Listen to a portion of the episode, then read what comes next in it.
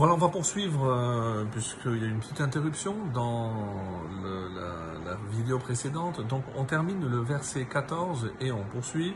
Mais celui qui endurcit son cœur, tombera dans le mal, tombera dans le malheur. Donc, qu'est-ce que ça veut dire ici, endurcir son cœur? C'est quelqu'un qui, évidemment, ne veut pas ouvrir son cœur. C'est quelqu'un qui euh, est dépourvu, malheureusement, de ce qu'on appelle yirat shamaim, la crainte du ciel, et euh, il n'a pas peur de faire quoi que ce soit. Contrairement à celui qui mefahed, celui qui a toujours peur. Donc ici, Libo, il s'endurcit, il ne craint rien. Pense que ce monde lui appartient, qu'il faut en profiter. Yipol Bera'a, donc il est en train de se creuser son propre trou. C'est ce que le roi Salomon veut nous faire comprendre. Le verset 15, Tet Vav. Ari Nohem Vedov Shokek. Donc un lion rugissant, Dov Shokek, un ours. Alors se- selon les différentes explications, euh, d'après une première explication, Shokek c'est qui bondit. D'autres disent non, il s'agit soit d'un ours qui est euh, affamé et assoiffé. Donc euh, c'est de la même façon qu'un un lion il rugit lorsque il s'apprête à dévorer ou attaquer une proie, le, le dove ici, l'ours, hein, lui aussi il est affamé, donc il va à la chasse. Et euh, à qui on compare cela? Moshel Racha al-Am Dal. Tel est le méchant qui domine sur Amdal, un peuple, un peuple faible, démuni. Donc ici, ce que les, euh, on veut ici nous faire comprendre, c'est que euh, on profite de la faiblesse de l'autre. Le, le lion, et c'est les deux animaux les plus forts, le lion et l'ours, donc ils savent, et la proie sait pertinemment que lorsque euh, elle voit arriver un, un ours ou un, un lion, donc il n'a pas beaucoup de chance. Et ben c'est un petit peu comme cela, donc quelqu'un qui profite de, la, de sa puissance, de sa force pour dominer sur les faibles. En, en sachant qu'il y a ici euh, une allusion, comme vous pouvez imaginer, euh, au sujet du mois de, de, Elul, puisqu'on a dit Arié Shoeg Miloira, lorsque le lion rugit, qui n'a pas peur Et euh, donc ici c'est une allusion. Donc Hachem est aussi appelé aussi Arié, le, lion, puisque euh, on s'apprête à être jugé. Donc pas que Hachem va nous euh, avec cruauté, certainement pas, mais c'est un appel.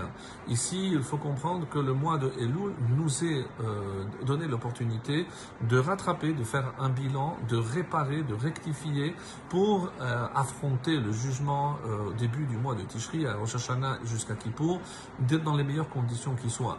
Donc, et c'est une allusion aussi aux Selichot. On dit que les Selichot, c'est euh, ce rugissement est assimilé aussi au son du chauffard. C'est pour ça que la coutume, c'est de sonner le chauffard. Même les Ashkenazim qui ne font pas les Selichot, à la fin de l'office, sonnent le chauffard pour réveiller les gens.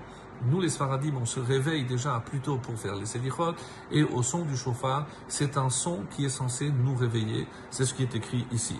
Et pour terminer avec le verset euh, 16, Nagid Chassar Tevunot Verav Ma'ashakot. Si un Nagid, un prince, manque de Tevunot, de discernement, d'intelligence, Verav Ma'ashakot, et il multiplie les oppressions, Sonne Batsa Ya'arich Yamim. Mais celui qui est le lucre, euh, Ya'arich Yamim, prolonge ses jours. Ici donc toujours par... euh, comparaison, on compare toujours à, euh, on met en opposition quelqu'un qui euh, n'aime pas le lucre et on nous donne ici dans les commentaires deux personnages. Euh, le premier, c'est Moshe Rabbeinu qui dit mehem nasati velo mehem. Non seulement je ne me suis approprié même pas d'un âne, mais lo et mehem et je n'ai fait de mal à aucun d'eux. En parlant du peuple. Donc c'est Ya'arich Yamim. C'est pour ça que il, euh, il est comparé que Moshe a vécu 120 ans. Vechen, il y a aussi le prophète Shmuel. Lorsque on dit qu'il a atteint euh, la, la vieillesse, il a dit Et shor milakarti le, le, le, le- le taureau de qui j'ai pris? Vachamor milakarti, et est-ce que j'ai pris un âne pour moi? Autrement dit, donc ils ont dirigé le peuple sans opprimer, sans profiter pour pouvoir euh, s'enrichir aux dépens du peuple. Et nous avons ici deux dirigeants exceptionnels, Moshe Rabbeinu et Shemuel Hanavi, et les deux utilisant la même phrase. Et c'est ce que euh, le, le, le, commentaire, le commentateur donc veut ici nous faire comprendre, contrairement à celui qui euh, va opprimer les gens. Et comment il est, il est appelé Chassar Tevunot, c'est un manque de discernement et un manque d'intelligence. Parce que c'est pas comme ça qu'il va diriger, il ne va pas être apprécié. Au contraire, quelqu'un qui est là vraiment d'une manière désintéressée que pour le bien du peuple, eh ben, c'est lui qui va vivre longtemps parce que les gens vont prier pour lui et c'est comme ça qu'il pourra avoir la longévité.